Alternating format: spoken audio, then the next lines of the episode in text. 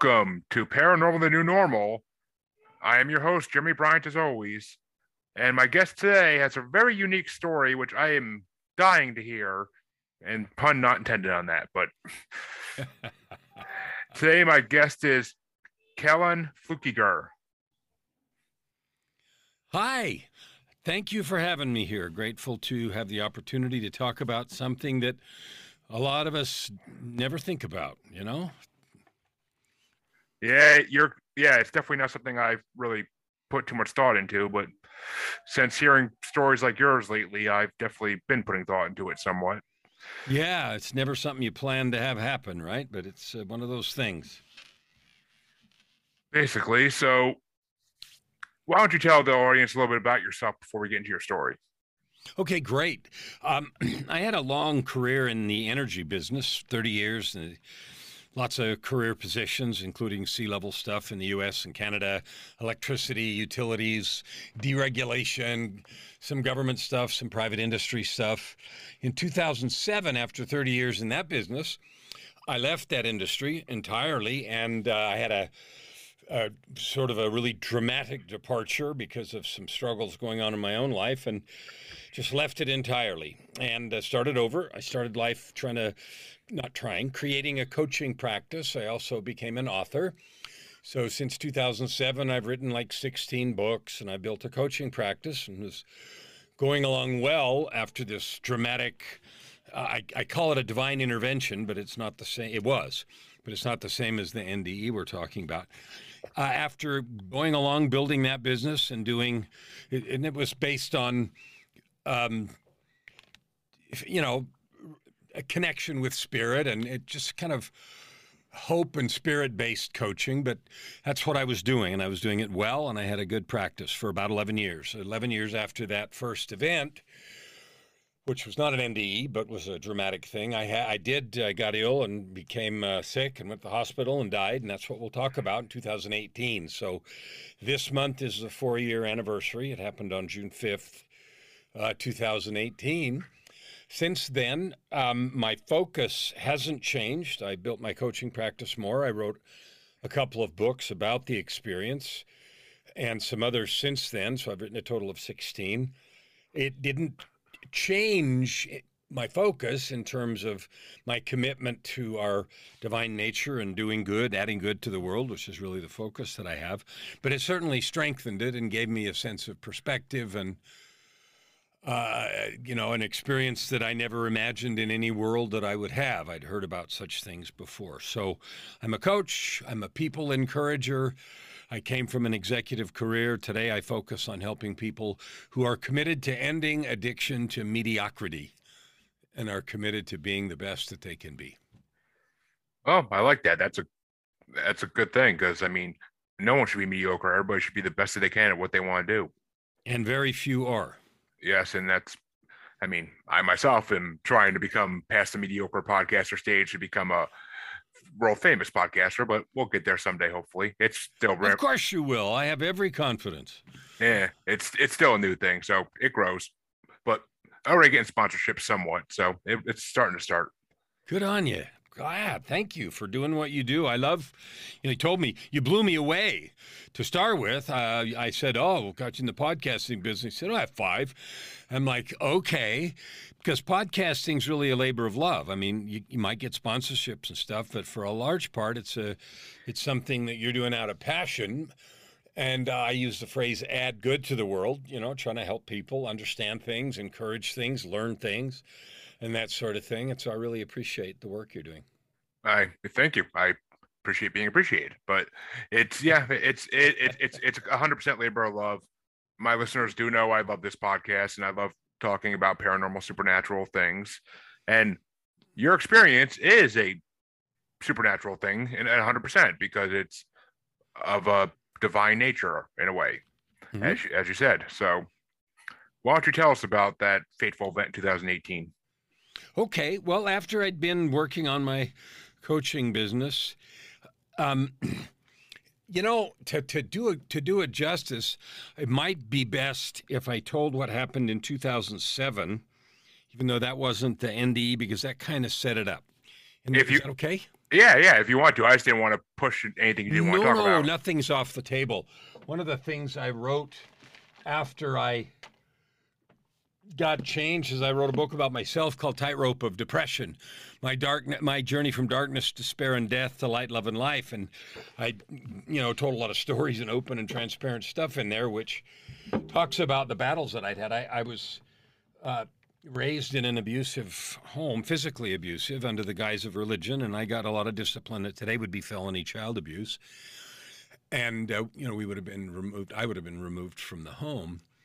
And what it did to me is I, I came away with a certainty that I wasn't good enough, and that I never would be, and that my entire focus of my adult life needed to be proving to my mom that I was okay and getting back into her good graces. And you'd think that, you know, when you leave home, you'd get out of that, but I didn't uh, because it was sort of religion based. And in order to be a good boy and all the rest, I had to do this. I had to be what she wanted. So I, I, uh, it, it's funny because I had the juxtaposition of not being good enough, but at the same time, I was blessed with a lot of brains and I had capabilities. So I would create successful career things and make good money, and then I would sabotage them because I didn't deserve this. And I did that over and over again, for, literally for decades. I never talked to anyone. I never got any help. I did the stupidest thing. I kept it all closed inside, and that went on for 35 years. So from the time I left home at 17 until I was 52, which was 2007, which is what we're going to talk about, the, the first part, um, I lived a, a roller coaster life of creating huge success and then uh, sabotaging it, and then even bigger success and sabotaging and bigger success.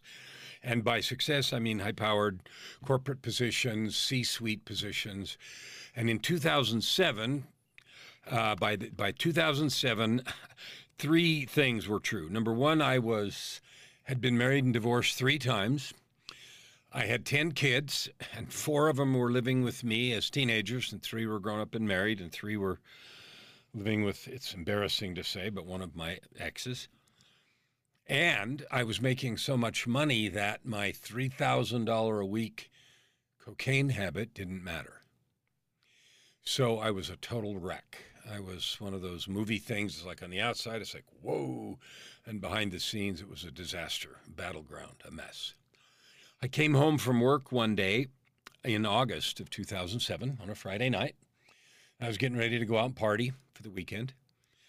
And the four kids that were with me were teenagers, and so they were not home a lot anyway and took care of themselves. So it's like, yeah, whatever. And before I went out to party, I had this urge to turn on the television. Now, that doesn't sound like anything except I didn't watch TV. And the funny part was I picked up the remote and I looked at it and I realized I didn't know how to turn it on.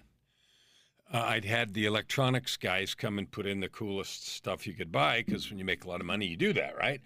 But I looked at it and I'm like, ah, I don't know how to turn this on. So I asked when my kids, my 16 year old daughter, you know, if she punched some buttons and threw the remote at me like dip, dipweed and stomped out. It landed on a program that I'd never heard of, but I'd never heard of any of them because I literally was not a TV watcher, and it was called Intervention. Now, if that's a reality TV show Yeah. about, yeah, people that stage interventions for busted loved ones, but I'd never heard of it. So I'm like, what? And the protagonist was a high ranking executive with a cocaine problem, right? So I watched about 10 minutes of this and I'm like, yeah, screw this. I'm not watching it. So I turned it off and went and did some other stuff for a few minutes. And then I was going to go out. And I just was compelled to turn the TV back on. So I, this time I knew how. I turned it on and that program started over. And no, I don't have a DVR. I don't have a recording device. No, it wasn't on the schedule. And no, it can't do that. I, I understand, but it did. And I'm like, crap. I guess I'm supposed to watch this. It freaked me out. So I sit down and watched it. And it went really bad. The guy yelled at his relatives, swore he didn't have a problem, stomped out, and it went poorly. So I it freaked me out enough that I didn't go out. I went to bed. And uh, when I went to bed, I went to hell. Now, what I mean by that is I went somewhere. I don't know where it was, but it felt out of body. So I'm in a big, dark theater, and I, I could hear voices and scenes were playing on the stage, and they were scenes from my life, but not flashing before my eyes, but slowly. And it was focused on suffering. And it started with suffering that had been inflicted on me as a kid, abuse and everything, but also all the suffering I had inflicted on others as an addict and as a terrible marriage partner and just all this stuff. And the thread of suffering was so consistent and intense that was I don't possess the language to describe the intensity of the experience of watching that. And it went on for a long time. After a long time, there was a voice that simply said, It is enough. And it wasn't yelling or loud, it just, It is enough. I woke up and the sun was shining in the window, which was weird because the windows faced west. So I got up and realized it was five o'clock Saturday afternoon. So I'd been somewhere for nearly 18 hours. And I got up and realized okay, I've been invited to change.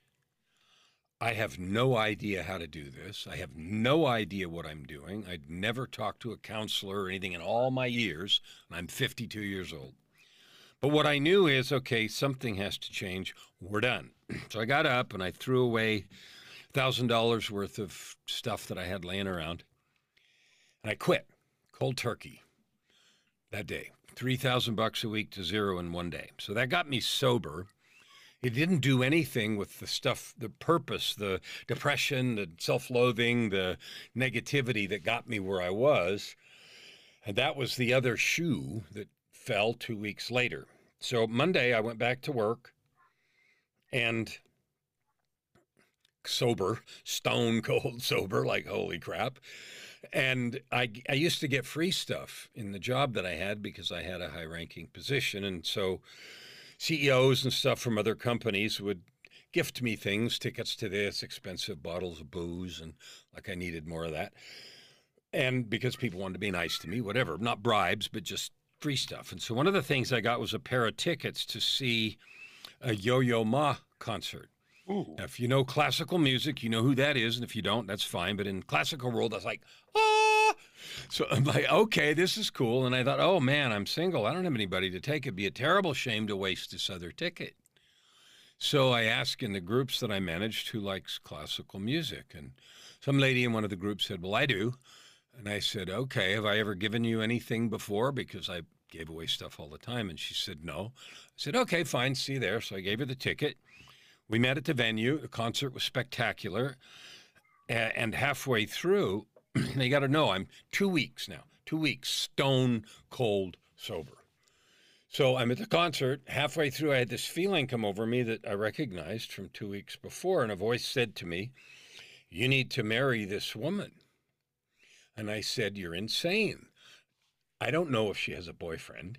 She can have me arrested for harassment. She works in one of my groups, and I've screwed this up three times already. I have, there's no way.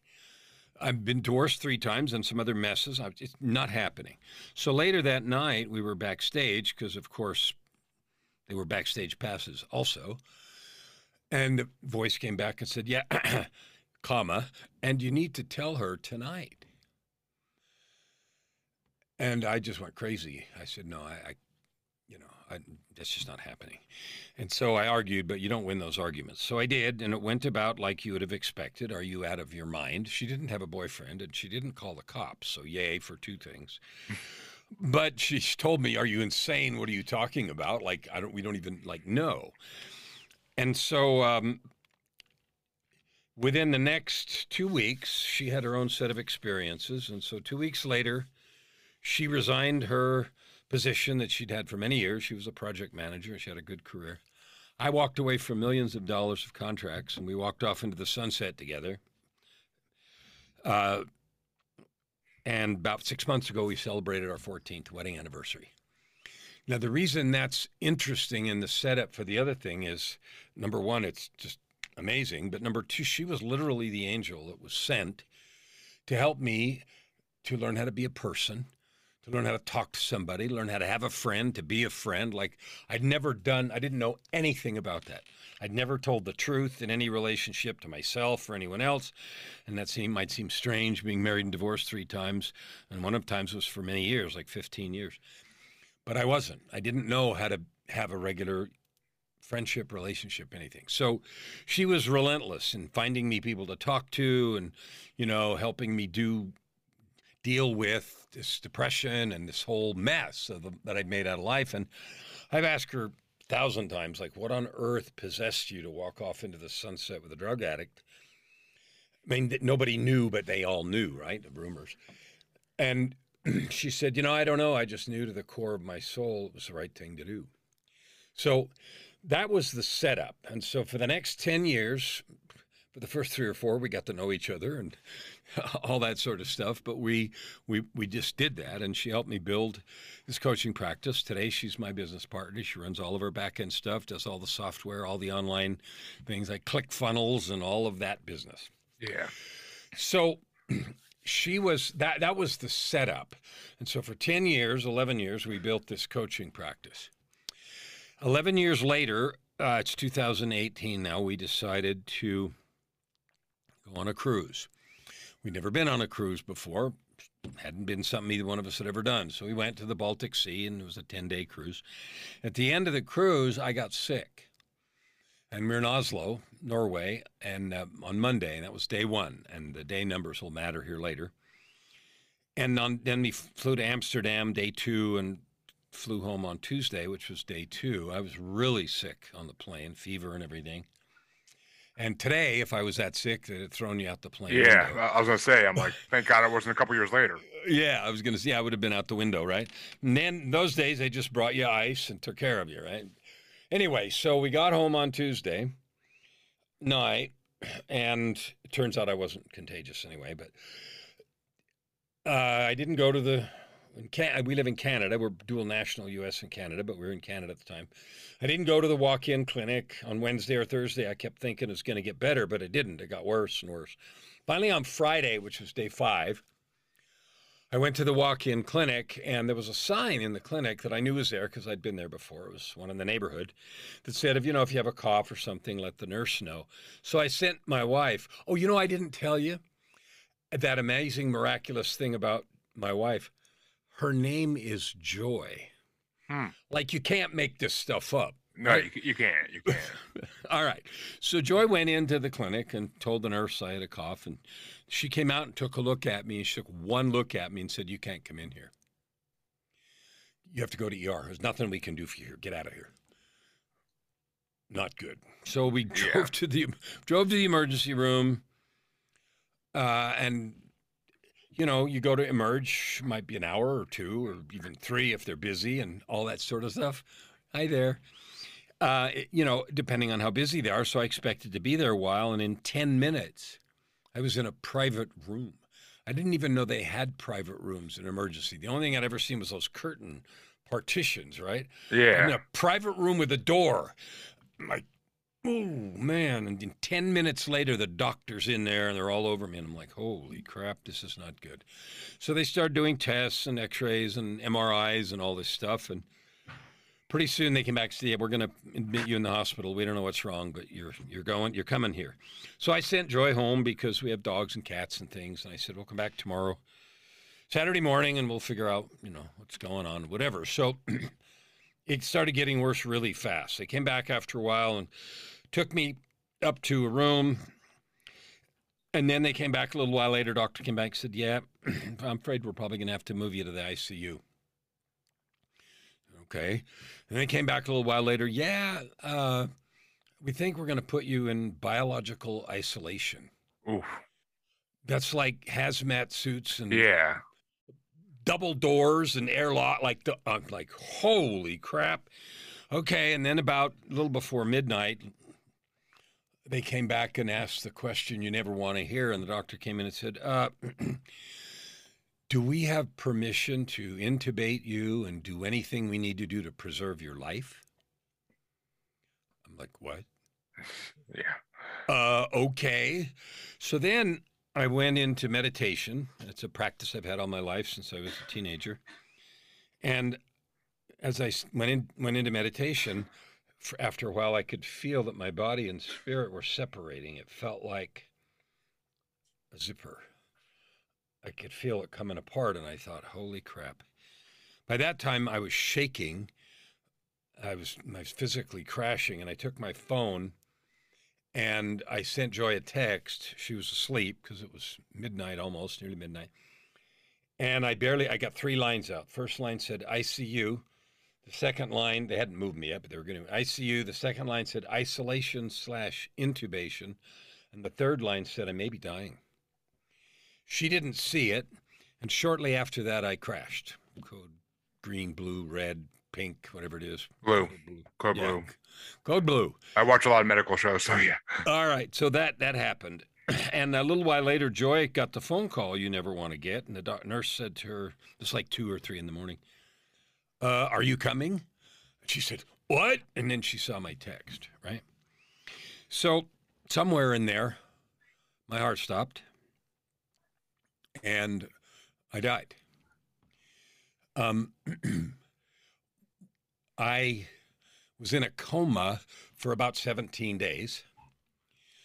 Uh, but after I, my heart stopped, I died. I came to energetically, spiritually, and I was laying down like I was on the stretcher, and I sat up, and the room was gray. It um, so like photo card gray. The walls and the ceiling and everything were just gray. It was a very soft gray, and I Like really a- couldn't. Like a flashback scene in a TV show, kind of.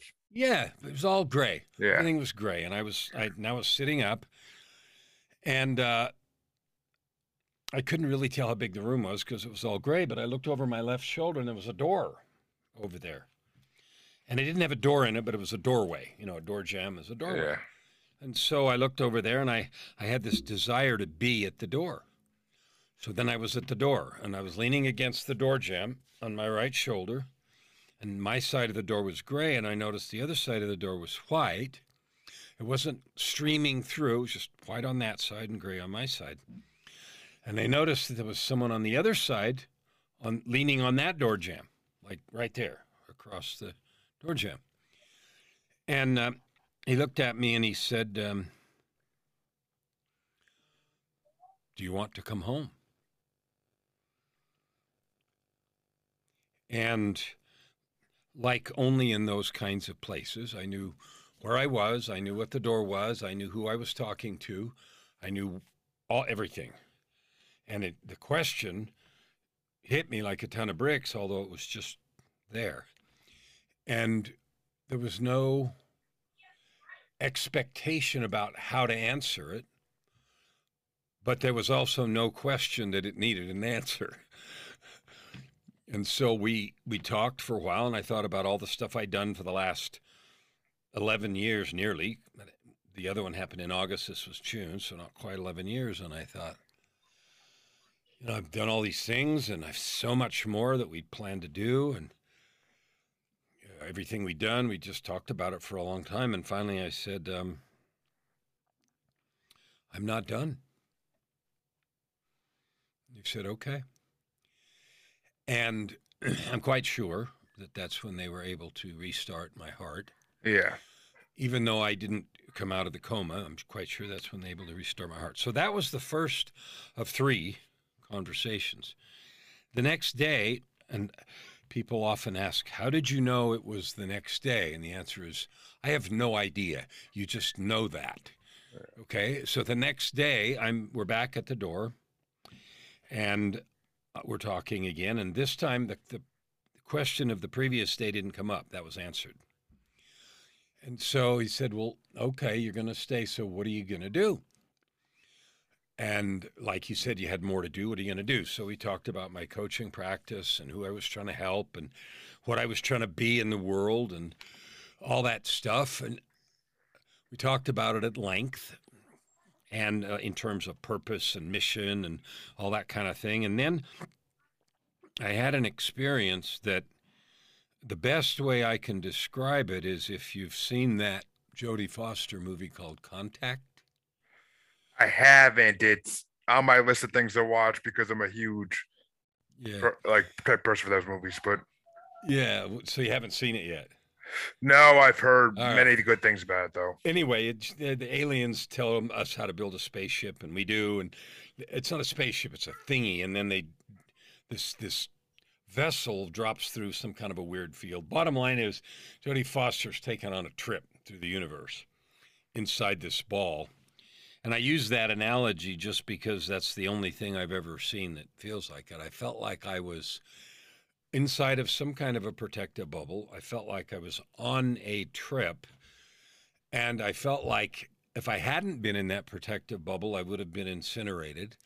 And I felt like I was being fed with a fire hose um, and infused with sights and sounds and knowledge and just this glorious panorama of knowledge and sights and sounds and things, just the universe in all of its splendor. And when that was finished, and I don't know how long it was, it felt like a long time. I was back at the doorway, and four things were lots of stuff happened, but four real important principles were really clear to me.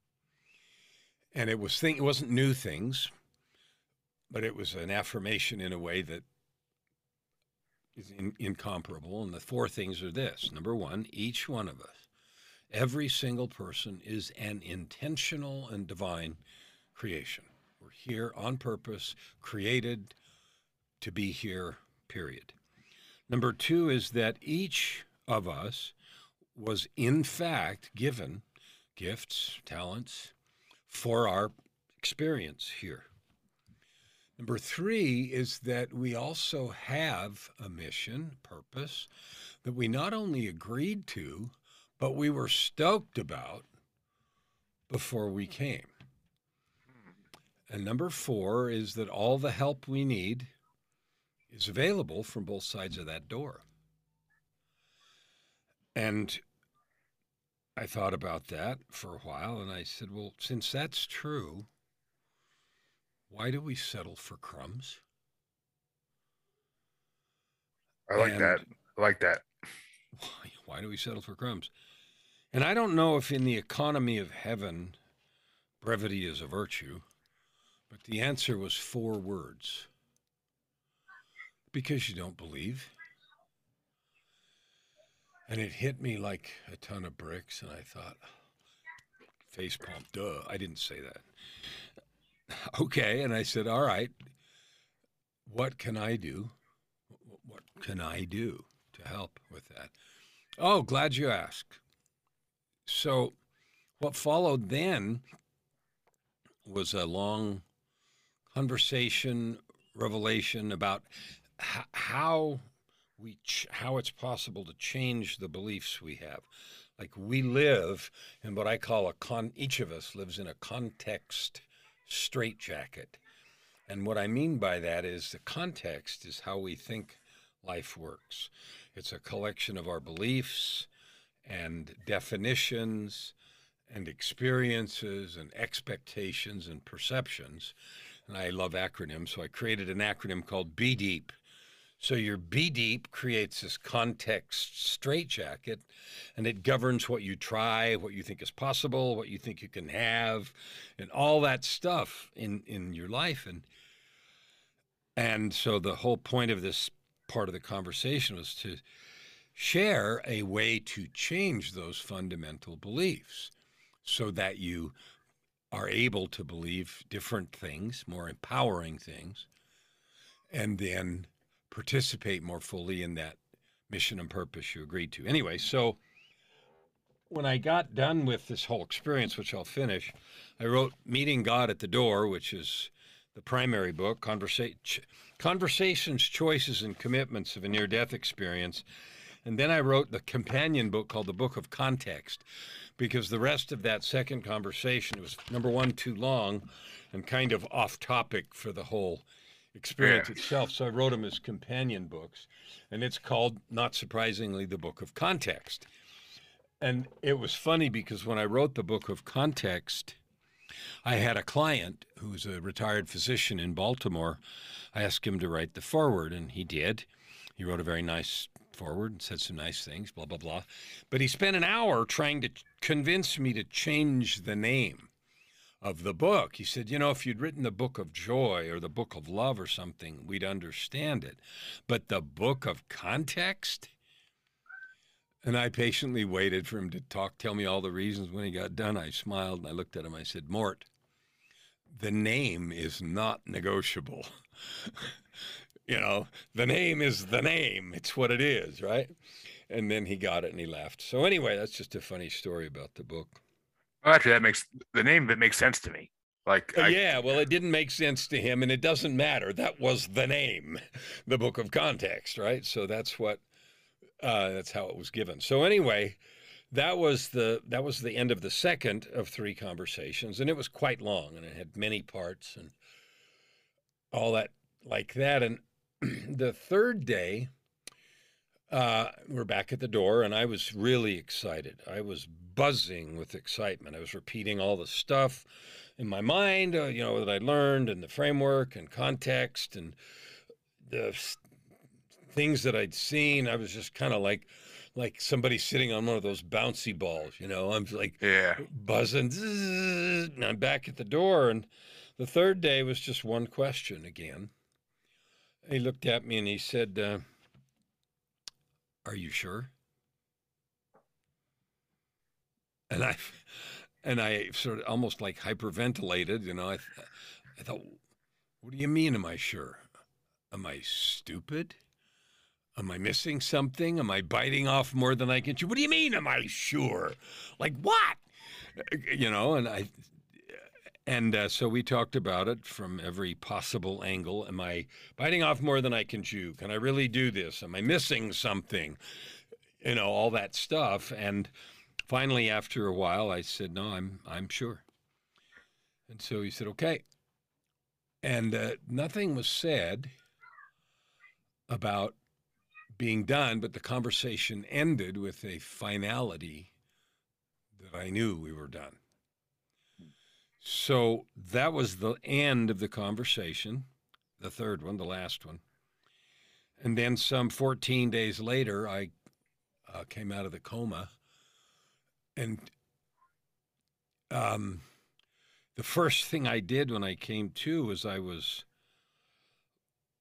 uh, blubbering in my barely coherent state about context and telling the nurses and everybody all this stuff, right, that had happened. And I thought for sure they would think I was insane.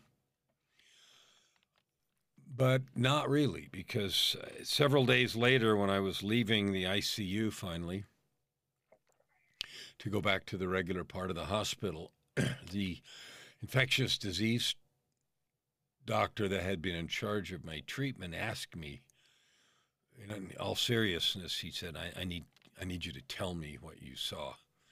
And I'd been blubbering about it now for days. And so I did. We talked about it and stuff like that. But apparently it was striking enough for him to ask that question and so forth. So that was the end of that experience.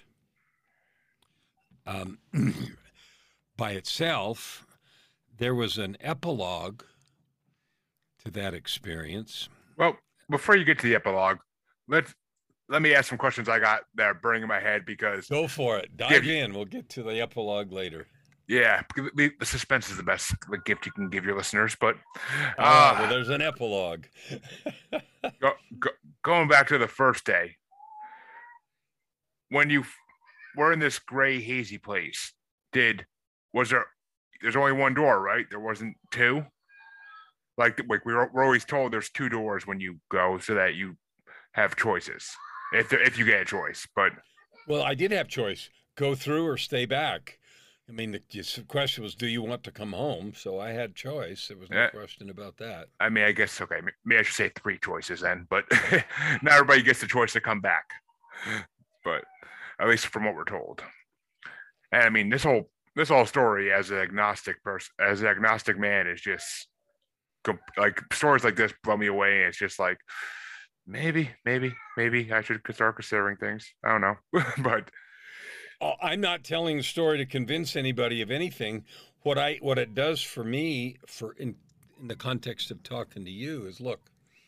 Every person breathing air knows that at times we feel this intuitive pull to do things, to follow a path, to do this or to do that, and sometimes often we ignore it. I'd ignored those yearnings all my life up until 2007 when the divine intervention was so loud it was a two by four and it was really time to make a decision to change. And so the invitation, my experience is all the interactions with the divine are always issued in the form of invitations. Nobody's ever made to do anything. It's an invitation. Uh, I could have s- said no. Back when I got sober, I said yes. Uh, and so the, the element of agency is always, seems to be the rules of the framework, always allowed. Hmm. So, but when you said no, I want to stay, did the possibility run through your head that maybe you only get one chance to get in there and then that, that you're supposed to go in there and that's it? And then after that, your chances are ruined? No, and I'll tell you why. As a coach, when you when you do the profession as a coaching or shrink or any of those people that talk for a living, they talk about the, the, the concept and they give it a name. It's called holding space. And that's kind of a woo-woo thing that means creating a safe place for things to be discussed and right? Yeah. And so what I can say is I knew the question needed an answer, but never in any universe has there been space held like was in that place. It was benign, it was soft, it was I need there was an answer that needed to happen. And I didn't I mean, I had to say yes or no because you know Yeah. they were busy jumping up and down on my chest and doing whatever. And so the it was, but it was not in any way threatening or negative. In fact, quite the contrary. Because of the whole religious discipline and beatings and all the crap I got, I'd always carried this feeling that the idea of meeting the divine is oh man, I was horrified. I sucked. I knew it. I'd been all this other stuff. And what was notable about the whole thing, I didn't even really think about it until later, about the whole experience was so remarkable because of the absence of any of that sort of feeling. It was it was just there. And there was a choice to make. It was an important choice, but it was a choice. And there were things to do either way. Do you want to come home? Yeah, And which- so, and it was an opportunity for me to decide if I was done here or not. Yeah. Which I mean, I'd have to think some people would gladly just say, I want to go home. Like I'm done. I, I give up. Which I got I gotta say, your your past, your childhood, the way you talk about it, reminds me of my best friend I lived with in New York for years before I moved to Massachusetts. And he had the same exact childhood as you, six or seven brothers and sisters, and his father just was a merciful, abusive person, all in the name of Christianity. But Mhm. so Yeah, I- yeah. The, it's like we'll beat it, beat you, and later you'll thank me later. I mean, I actually heard that you'll thank me later and all that crap. Mhm. yeah, and his stories always made me just shudder. And hearing your story kind of just made me brought back that feeling for the first time since he he died in 2018, 2019, somewhere around there. But he was going through a rough time as well at that point. He just passed, but in, a- in a house fire, in a, in a trailer fire. But anyway, I mean, it's just your story is just uplifting. And what was I gonna say? There's, I mean, to have a conversation with anything like that, with any kind of divine being like that, is what every agnostic person, even atheist people, need to like. That's what they're looking for. Most of them that I know and that I've talked to about it, they're looking for that sign that someone actually cares and someone is there to listen and to hear things and to talk back to you. Well, it's Would- certainly not something I ever expected, and certainly not something I ever felt I, you know, deserved or anything like that. I don't think that has anything to do with it. Uh, at least that's not the impression I had. It was, it felt like I'd had this thing 11 years before where I'd made a choice to radically change my life and to completely be a different person. I mean, like the person you see now and the person 15 years ago, right this minute, in June of 2007 were worlds apart. You know, I was a wealthy, arrogant, selfish, addicted, lie, you know, everything, fill in the blank. And I, I, accepted the invitation to simply radically change. It didn't do the work for me. I mean, I had to get sober. I had to do the thing. I had to take, had to talk to a million people. Spend. I had to do all the work. It wasn't done. Just like when I this experience in the coma, I lost 35 pounds. I was so weak I couldn't walk. I couldn't get out of bed when I first started trying to learn to walk again. I had to literally lift my legs out of bed with my arms. They still work, but my legs didn't. When I stood up, I had to clutch this great big thing that looked like a tackling dummy on wheels to hold it and shuffle around the room. So I, I completely atrophied uh, all my muscles in the three weeks I was gone, and I could I couldn't do anything. And so I, and I none of that didn't miraculously heal. I had to do the work to gradually recover and there's been, I believe I've been blessed. I know I have, because when I left the hospital, I asked him, I'd always been in really good shape in my life. There was no time when I couldn't hit the floor and do 40 push ups. I've been a martial artist, as second degree black belt in a couple of styles, blah, blah, blah, competitive stuff. So to be completely flatlined physically was scary. I was scared to death. So I asked the doctor later when I left the hospital, I said, Well, will I ever get my lungs back?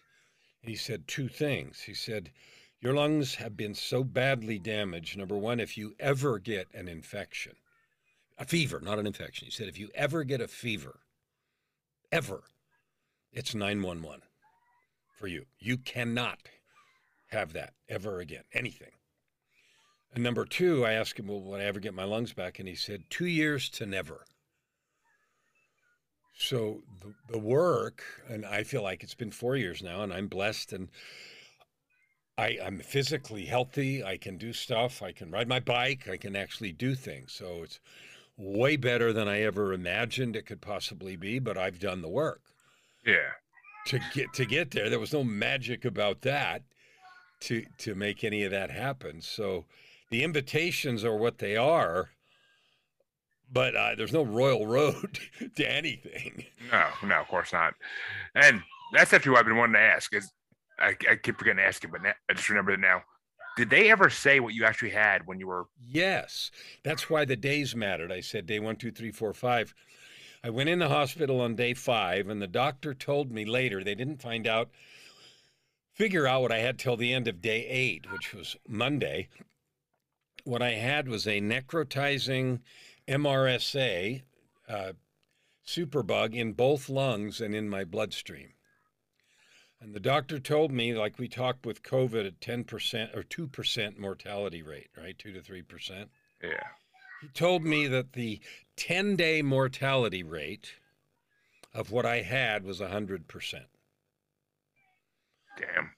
He said, So, of course you died. I mean, it kills people. They didn't. They didn't figure out what I had till the end of day eight, and by then this all all this had already happened. And when I got to the hospital and they did all, and I did go code, and they uh, stuffed me full of tubes and everything else. They put me. They didn't know what I had, but they put me on every antibiotic known to man. And I guess there's something called the antibiotic of last resort. I didn't know there was such a thing, but yeah, there is. Either. Google it. There is. It's called the antibiotic of last resort. Uh, anyway, they had me on that and some other stuff in in hopes of doing anything. I mean, I, I was gone. So yeah, that's why the days mattered. Uh, I didn't get to the hospital till day five.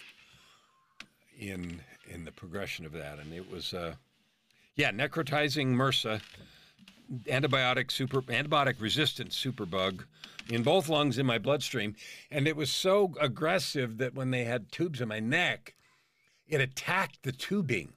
And they had to take the tubing out of one side of my neck, throw it all away, and start over and put it in the other side. Yeah, I mean, it's just that's oh, necrotizing. I mean, necro, which is the Latin for death, is right there in the title. So, yeah, yeah, definitely. I would imagine that'd be definitely disease just by hearing the name of it. But yeah, So But- that's what it was. And they, I, you know, all kinds of questions. Where did you go? And Eastern Europe, here, there, and everywhere. Because I wasn't contagious. It's very difficult to get. Uh, so it's not like transmissible easily. It's hard to get, and it's fatal. Do they do they ever have any idea where you caught it or I mean, I was in a bunch of Eastern European cities. We went to St. Petersburg, which of course will never happen again. But we went to Helsinki and uh, Oslo and St. Petersburg and Tallinn, Estonia, which is in, you know, on the northern part of the Baltic Sea, the Baltic states there, and yeah? some other stuff. And I, you know, we did all the sightseeing stuff in all those places. And, you know, who knows? Yeah, it could have been a lot of different places, but yeah, I've got I've been on a lot of cruises when I was a child, but never got to go to Europe, and I was always regret that I haven't gone there yet. But someday, maybe once all this craziness calms down. Which Yeah.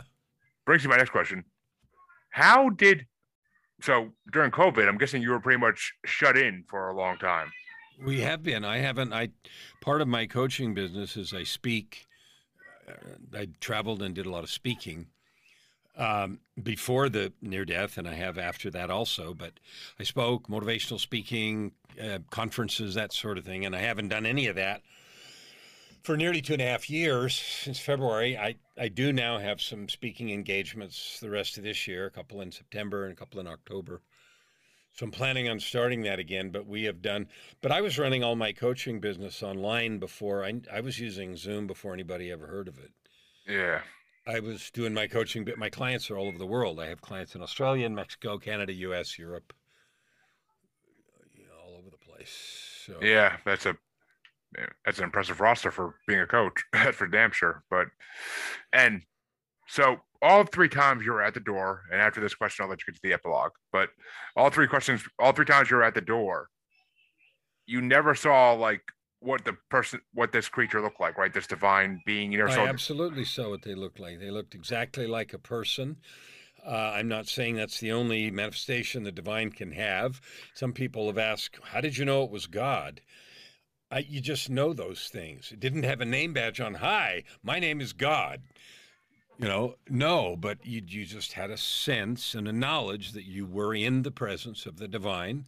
It looked just, and then it didn't it didn't look like some old dude with a beard, but it was clearly in the form of a person, and it felt very familiar.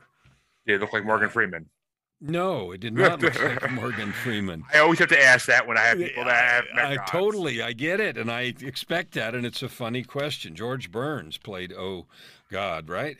In the older movies, Oh God. But anyway, so no, but it was clearly uh, in the manifestation of a person. It looked like a person. I was talking to a person, and it was clearly without speaking or name badges or anything.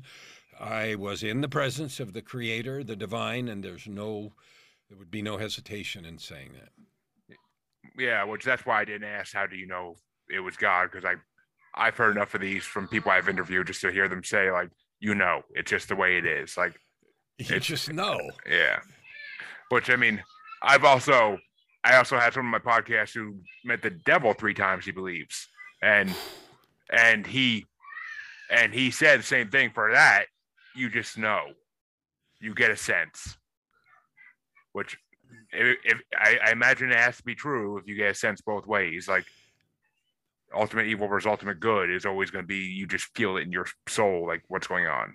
Well, it, you know, we came from somewhere. We have an energetic essence. We know that the body is just a container. We just know that too, right? which when you say that the first thing you said the first step the well the, the first of four points you said was that we all come and we have a purpose and we know that purpose and we were excited about it before we came. Do you mean before we like in the great beyond before we're born we know what the purpose is or like like an alien type way where we came from another planet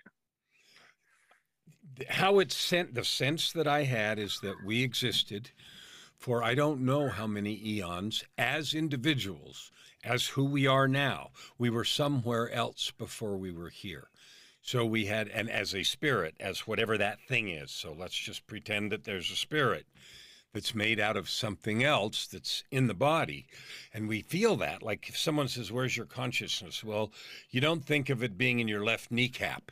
You know, No. we, we have a sense that it's somewhere, you know, and, and we, so we kind of know that. So that energetic essence was somewhere and had a period of time with the creator. And in that process, we developed and, and we were given an opportunity to come here and we said i want to go and we were given gifts and a, a mission and purpose and we said i'm, I'm in i want to go. I don't believe we were forced to come here. I think we chose it and we were given the assignments and i don't know why it was set up that we don't remember that really clearly. We just have these inklings that that that happened you know we feel Mm. that things happened before and flashes and stuff. But the truth of that, that we were somewhere, we were, we had were gifts, we had a mission, we had a purpose. We might we knew each other.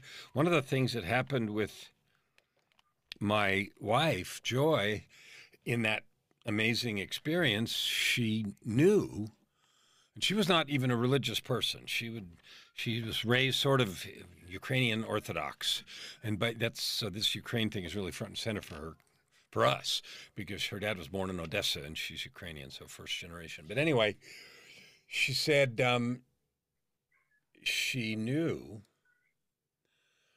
to the core of her soul that this was this was hers to do to to accept that invitation to to go with me and to to help create this thing. And uh, you know people some people call it a soul contract and some people call it whatever they call it but that she knew that. And she wasn't even like woo woo or weird or anything but somehow she knew this is what i need to do. Which I, I mean, I'm a high believer in fate. I believe we're all we're destined to die at a certain point in life. We're destined to do certain things in life, and we just don't know it until it happens. I'm a I'm a huge believer in that, even if I'm not religious by any means. I have I'm a huge believer in fate, and I mean a lot of times I do things that aren't the smartest because I say if I'm destined to die today, I'm destined to die today. I can't change that. So, I mean, yeah, my my wife gets my case about that all the time, but. sure tell me to slow down the highway. If I'm destined to die today, I'll die today. but yeah. And oh, I had something I just thought of. What the?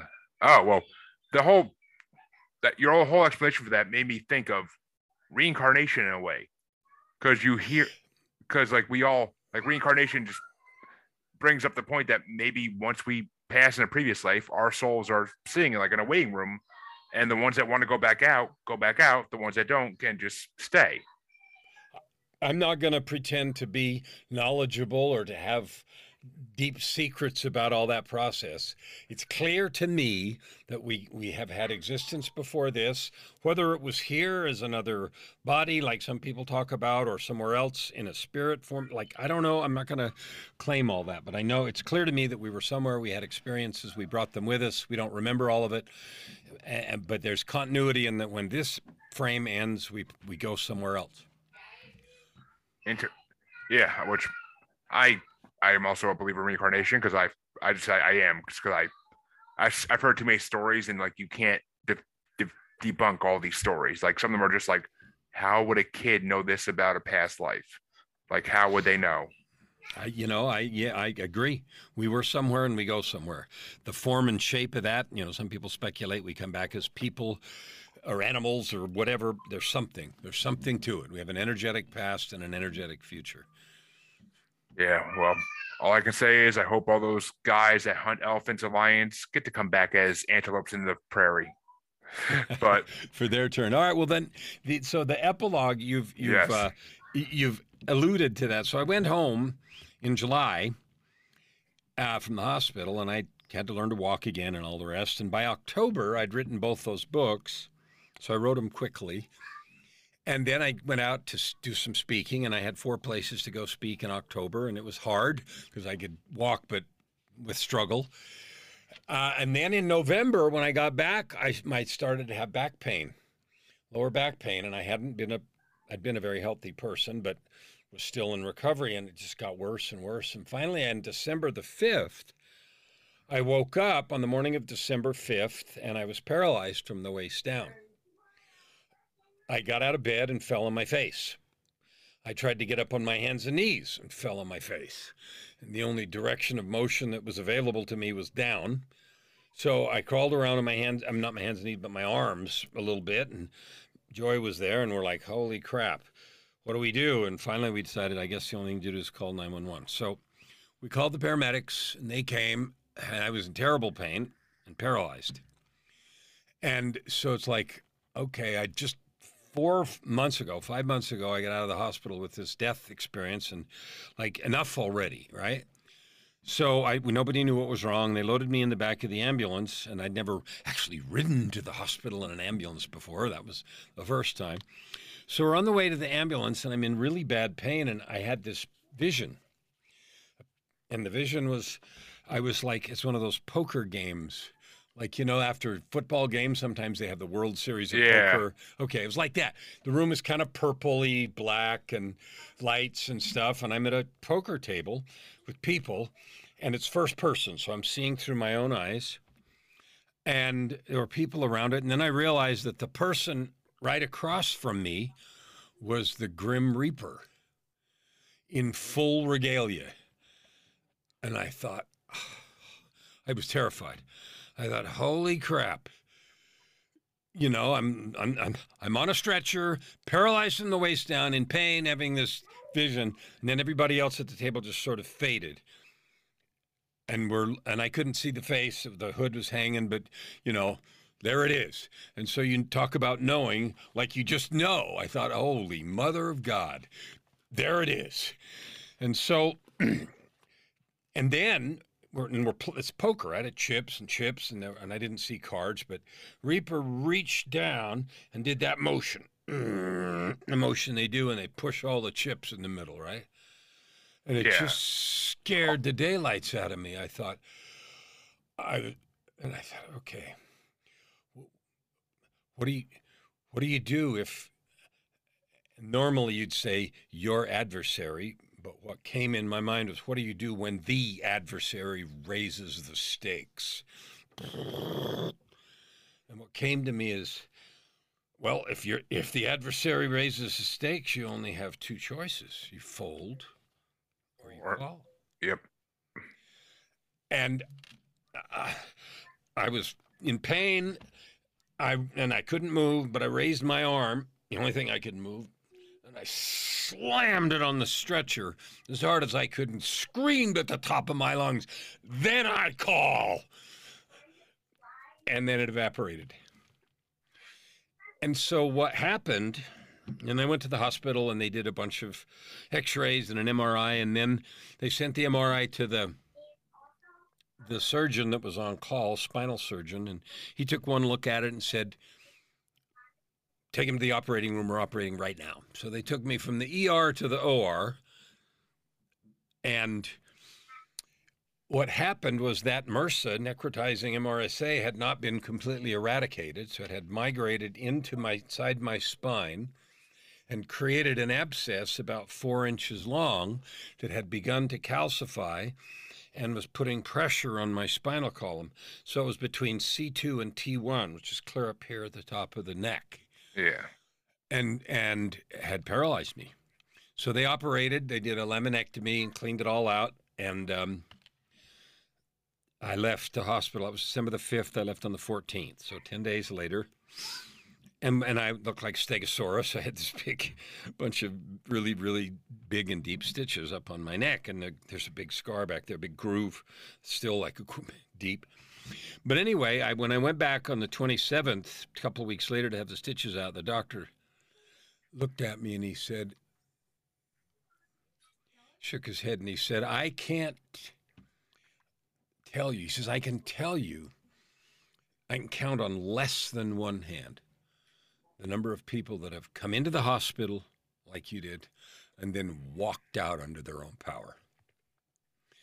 He said, There's just, I don't, he said, I don't know. So anyway, then they put a PICC line in. I don't know if you know what that is, but it's a, it's a line they put in under your right arm and it goes th- through your veins and into your heart. Mhm. And they do that to administer antibiotics that are too strong to put in anything else. So Yeah. for six, for six weeks, I had to carry around a pump. which isn't fun at, at yeah, all. and they so they but so here's the reason that matters, and this goes back to what happened in the summertime. Uh, so I carried around a pump for six weeks, and they were pumping me full of crap to get this all out of me. So I went across the street from the hospital to get my first load of antibiotics after I'd gone home. And I went in there and I went to the outpatient pharmacy and I started to say who I was. I'm here to pick up my antibiotics. I got this pump and I blah, blah, blah. And I said, Yeah, my name is.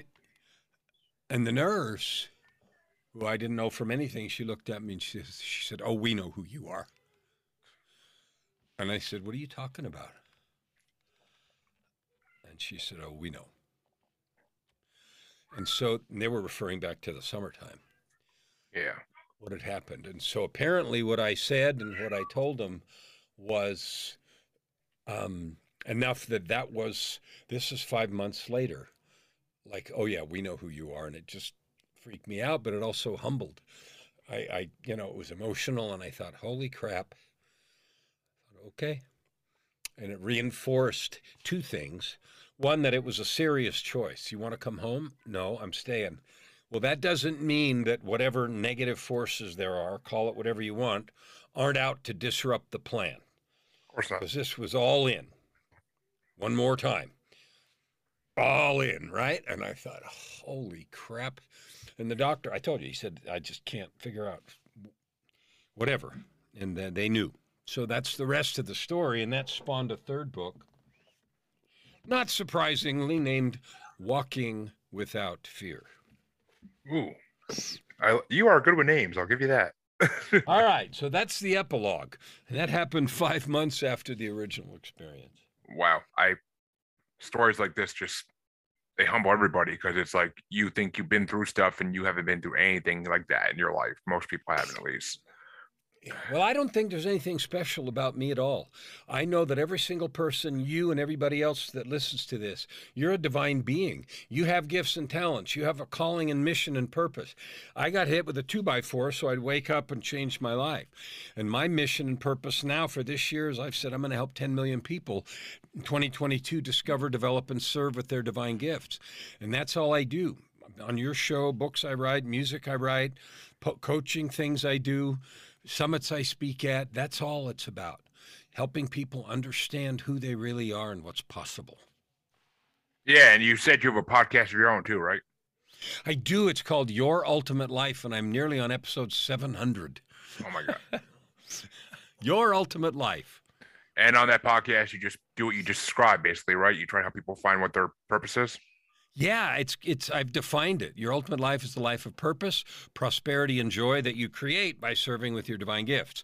So I have some guests and I do some solo rants, but it's all focused on how to create that ultimate life by serving with your divine gifts. We're built to love and serve each other. We're not built to do anything else. And everything else we do is okay. You know, if you want to get rich or do this, fine, but we're built to love and serve each other. That's what we're built to do. Hmm. Well, I gotta say, you you remind me of one of my co-hosts on one of my podcasts, uh, Harvey Laguerre. He has a podcast called Men Are the Prize. I know him. I don't think I've been on his show, but he I think he's on my schedule. I have a gal that does this for me, and Men Are the Prize rings a bell. Ding ding ding ding. I was gonna say because if you haven't been on a show, you really should. It's or it, it seems like it'd be right up your alley too. Well then great. I think I Men Are the Prize, I think that's on the schedule somewhere. Uh, I'll to, I'll to ask him in the group chat when we get when I get off this. I'm sure because I I feel like he was on your comment on the post about you as well. It's like I did. So I think we both got you at the same time. But wow, I mean, th- your story is miraculous, and I am so honored to hear it and to be able to put it out there in the world. 100. Thank you for the work you do. Thank you for the good that you're doing. And I want to assure every one of your listeners that you're important. And no matter what's happened to you before, it's never too late to have a big impact and to do something good to matter as you choose to live into your divine purpose. There's, it's never too late. Well, there you go, listeners. A good lesson for today. And this episode will be dropping in a week and a half on the 29th. So it'll be a, it's going to be one of my bonus episodes because I am booked up through September for my regular episodes. But bonus episodes I like to release for my listeners just to give them a little something extra every once in a while. Because you got to. You gotta do, you gotta do good things for your listeners if they're willing to give time and help you raise yourself in the world. Absolutely. Hundred percent. But and I love it. And I thank you for having, having you on, Kellan. It was an amazing time. You're welcome. And if anybody wants to see anything, I have a, uh, a gift, but it's about fear.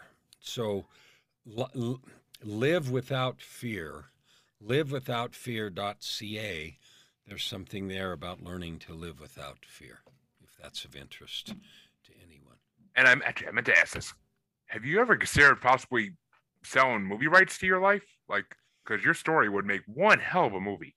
You know, I, have been told that before, and I have never pursued it. So, like, try to write the screenplay or, or even talk to someone about it. But it would. There's certainly, you know, the the kinds of things that a life I lived before and uh, the change and everything. Absolutely, it would be interesting and fun. But the answer is not yet. oh well, I have a few ideas for actors that could play you easily, but Michael Keaton, maybe, maybe Michael Keaton. I could see that. I could see that. But he had he, the same the same face almost in a way. I mean, I could see it, but I'm not getting into that because that'll bring me down rabbit hole. That'll take an hour of me talking about movies. but I thank you for being on. And is there any other socials or anything else you want to give to listeners? You know, with a name like Kellan Fluckiger, you can't hide. You can find me on LinkedIn. You can find me on Facebook. You can find me on Amazon. I've got 16 books. Google me. There's thousands of references because of my executive career and my coaching stuff. But the website, I had no trouble getting my website. There was no competition. There are I'm, only two Kellan Fluckigers in the world, and the other one's my son. So I was going to say that. My website. Any any way you want to connect, please do. I'd be happy to have a conversation and see how I can help you. Well, great to hear. Sounds we got a good man here, folks. Feel free to reach out to him if you think you you, you need his help, which I'm sure a lot of us do actually, because I know I, for one, could use all the help I can get. So, thank you. All my listeners, you know, go to the Paranormal, the New Normal Facebook group, and you see me post all my five podcasts there. So, and every podcast I guest on, which is usually a couple weekly. So, I am a busy man. But thank you for listening, and I will see you in a couple days when the episode releases on Saturday.